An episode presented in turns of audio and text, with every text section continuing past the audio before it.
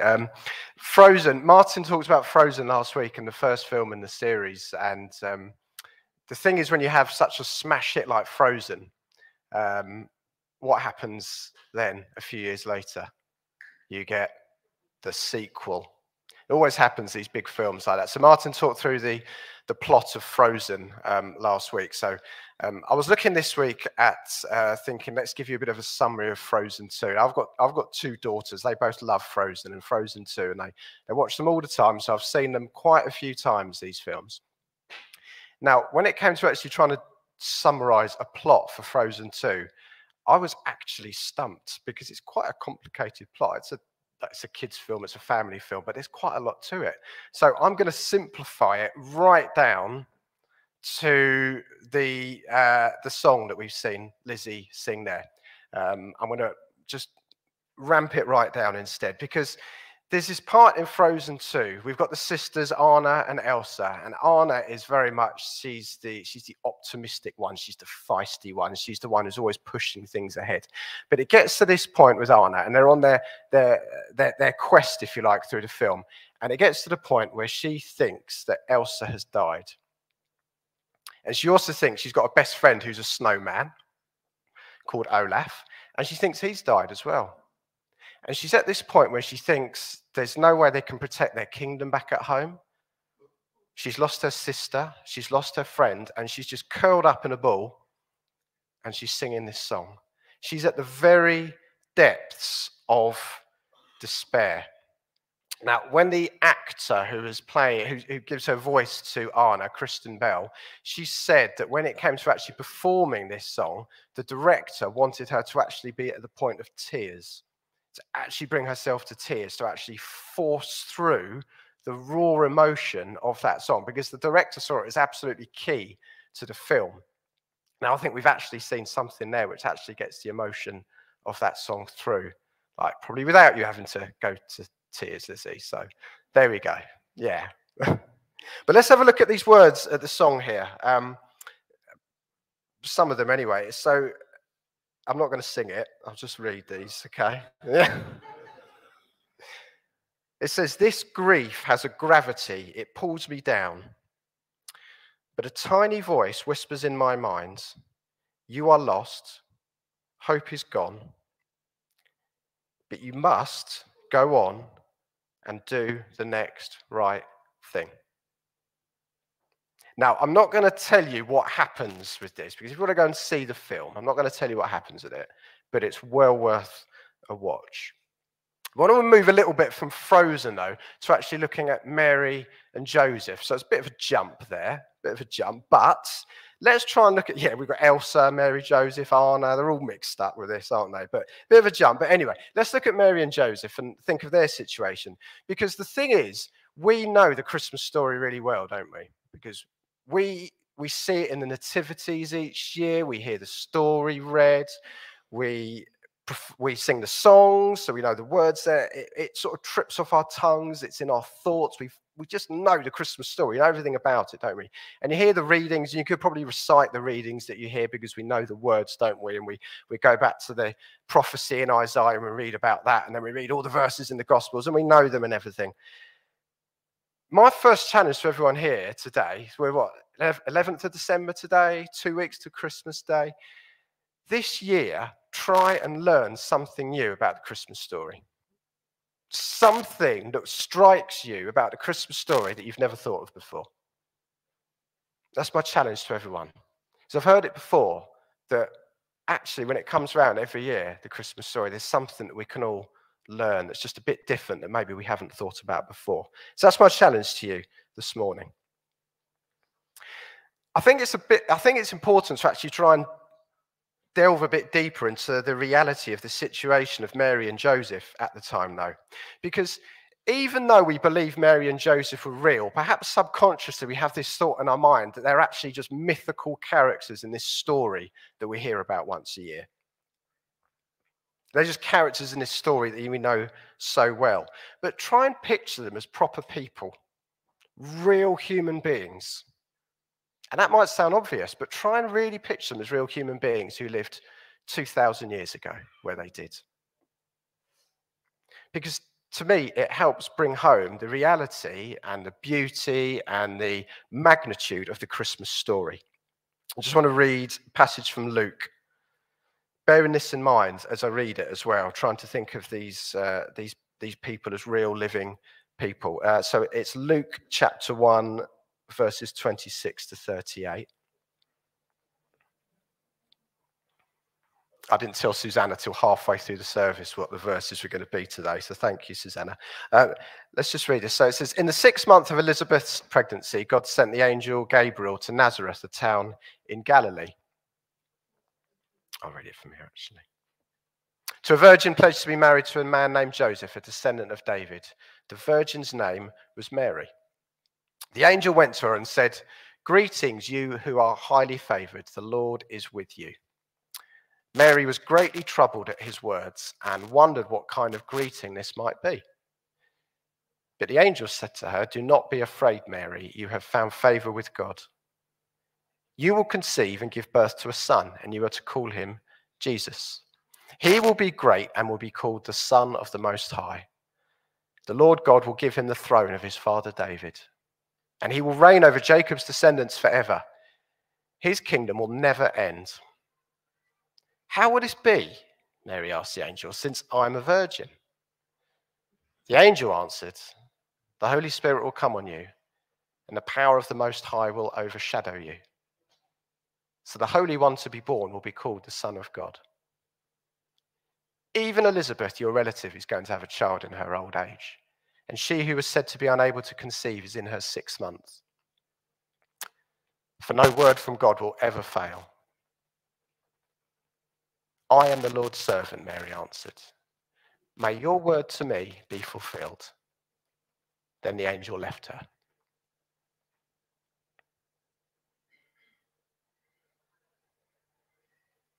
Now, I've read those verses so many times and heard those verses read so many times. But if you try and look at it in a bit of a different light, it brings home to me actually how Mary must have been feeling at that time. So the version we've said there talks about greatly troubled. That's the NIV version. The NLT version uses the words confused and disturbed. If you just take a minute just to think of what those words mean troubled, confused, disturbed, they're quite powerful emotions that Mary was feeling. And you probably would be feeling those, wouldn't you? You would probably be feeling that. I wonder how Mary was feeling after Gabriel had said this to her. So we know that she was feeling troubled, confused, disturbed at the beginning with this. Gabriel then says this pretty momentous message to her. And we can see, which we'll look at in a minute, her response to that. But how was she feeling at the time? I'd like to think she was probably feeling quite scared, quite overwhelmed, quite troubled, shocked, stunned. Can you imagine the questions that she wanted to ask at that moment? Will I actually be pregnant? Will that really happen? Where am I going to have the baby? What's this baby going to be like? What am I supposed to tell him? How on earth do I bring him up? And probably, I would imagine, the biggest question she's got at that moment how on earth do I tell Joseph? Happy Christmas, Mary. There we go. So let's have a look at Joseph now as well from uh, Matthew 1 18 to 25.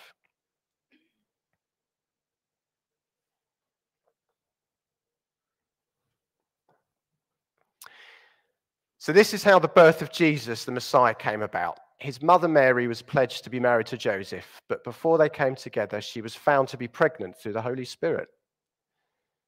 Because Joseph, her husband, was faithful to the law and yet did not want to expose her to public disgrace, he had in mind to divorce her quietly. After he had considered this, an angel of the Lord appeared to him in a dream and said, Joseph, son of David, do not be afraid to take Mary home as your wife, because what is conceived in her is from the Holy Spirit. She will give birth to a son, and you are to give him the name Jesus, because he will save his people from their sins. All this took place to fulfill what the Lord had said through the prophet. The virgin will conceive and give birth to a son, and they will call him Emmanuel, which means God with us. When Joseph woke up, he did what the angel of the Lord had commanded him and took Mary home as his wife. But she did not consummate their marriage until she gave birth to a son. And he gave him the name Jesus.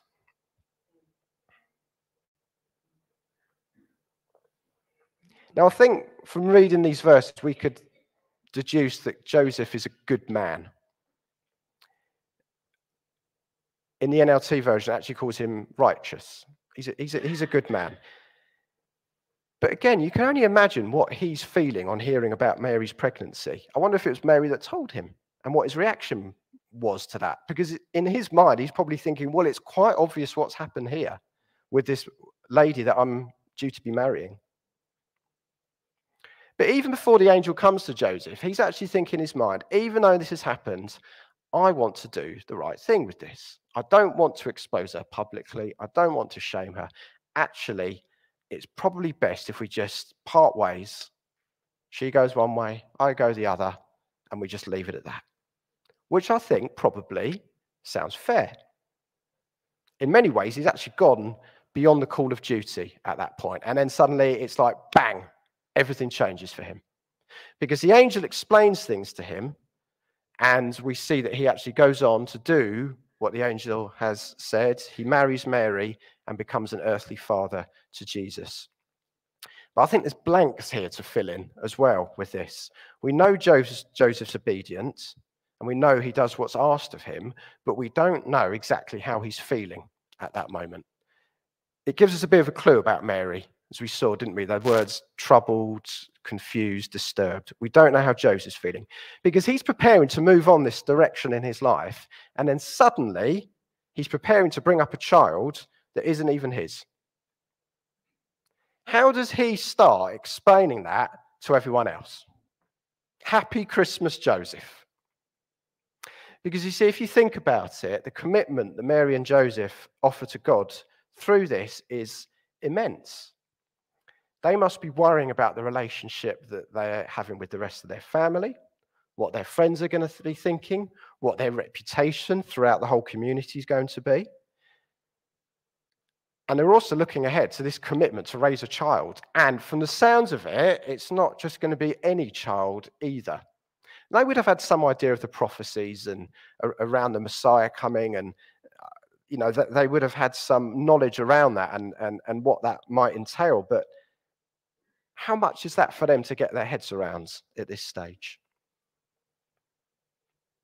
On top of everything else, they then have to travel to Bethlehem. I went to see my daughter Bethany's Christmas play this past week, and uh, there was a there was a bit in the play where Mary she sort of comes to the front of the stage like this. She's limping, she's holding her back, she's going, "Oh, my back hurts," like this. And then the boy who's playing the donkey, he comes forward to the front of the stage and goes, Oh, my back hurts, to emphasize it even more. Now, I, now, there's actually no mention of a donkey in the Bible. I didn't know that. But there we go. There's no mention of a donkey in the Bible. So we can only speculate whether Mary was actually on a donkey or not. But they're in Bethlehem, and the birth of Jesus is not glamorous. It's not how we see on the Christmas cards and the nativity scenes at all. There's not this beautiful, bright, shining stable with shining stars all above it, halo of light. There's golden hay adorning throughout it. It's probably a cave, a small, dark, damp, smelly cave, and it's got animals in, it's got animal droppings in. And when the baby's born, the only place they can place this baby is in a feeding trough where the animals eat from. I wonder if that point, if Mary and Joseph are actually wondering if it's all worth it. What a situation to be in. Because their story is actually such a, a classic example of simply trying to do the next right thing because they had no idea how things were going to pan out. They had no idea what things were going to be like over the coming years or the coming months, even the coming days with everything. But they just chose through their fear and uncertainty and worry just to trust God and take it one step at a time. And it's really important that we see that vulnerable side of Mary and Joseph. And we don't see them as some supernatural, mythical people, but see them as real people with vulnerabilities that we can relate to, human beings just like us. Because we naturally want to have clarity in our lives. We want to see where things are going, how things are going to end up. But actually, just like Mary and Joseph, it's those small, faithful, consistent steps that bring us to the place that God wants us to be in. Does actually the need, our need for clarity, actually hold us back a bit with things? Do we want to try and see the bigger picture before we can take those small steps forward? Because our faith is the critical thing here. And when I say faith, I, I mean the literal meaning of faith of believing in something that we can't see. Because trusting God when we can't see the bigger picture and can't see the way ahead is fundamental in our relationship with Him. Now, one of the one of the most memorable books I've ever read is um, Across the Switchblade, which talks um, it details a small town preacher from America who goes to New York to work with the the gangs there, and um, it, it's an amazing story. Big big book recommendation. Um, part of the way through the story, um, they set up like a home which is used to house the, the gang members, the drug addicts, and it's supposed to be a safe place for them to be in. Um, and they have running costs for this place. And every day, a certain amount of money turns up at this house to meet their running costs. And it meets their running costs to the penny, the absolute penny. And they've got no idea where this money comes from. And the money varies from day to day. Some days, there'll be more money that will come. And that day, there'll be like an unexpected bill that's a bit higher. And it meets their costs.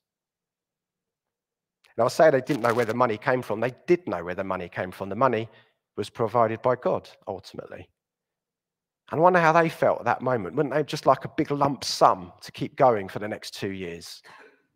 But actually, they learned to trust daily those small steps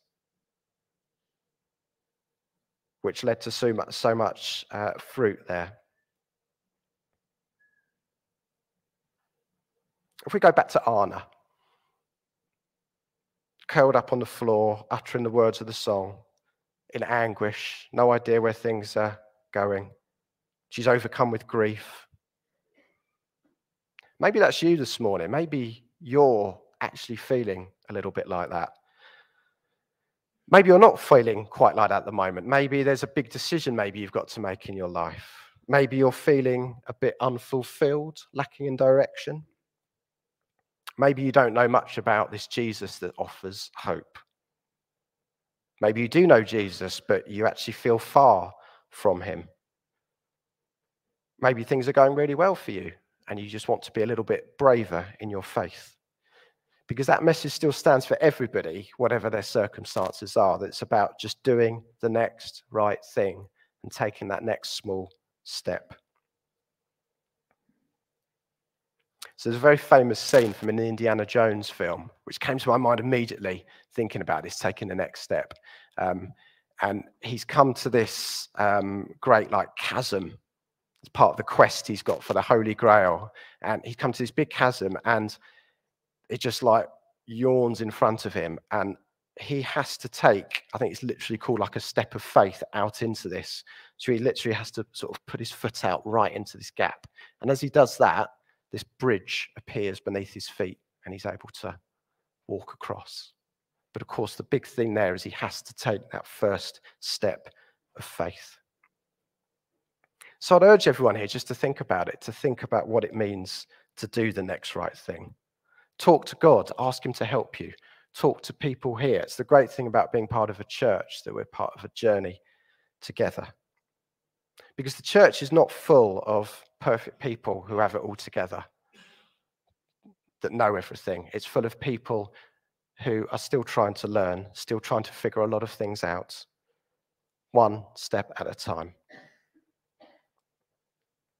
So let me just read this quote again to finish here. This grief has a gravity, it pulls me down.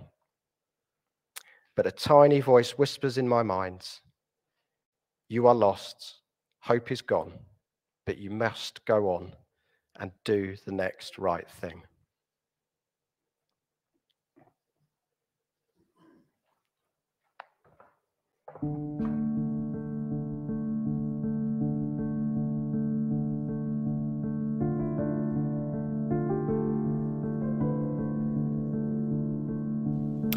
Have you learned something new about the Christmas story this year? If not, how can you look at it a bit differently to normal?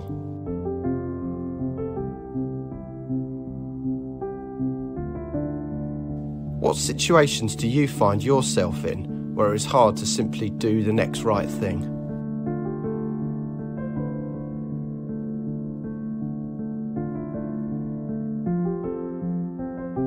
What can you resolve to do differently to improve those small, consistent, faithful steps with God?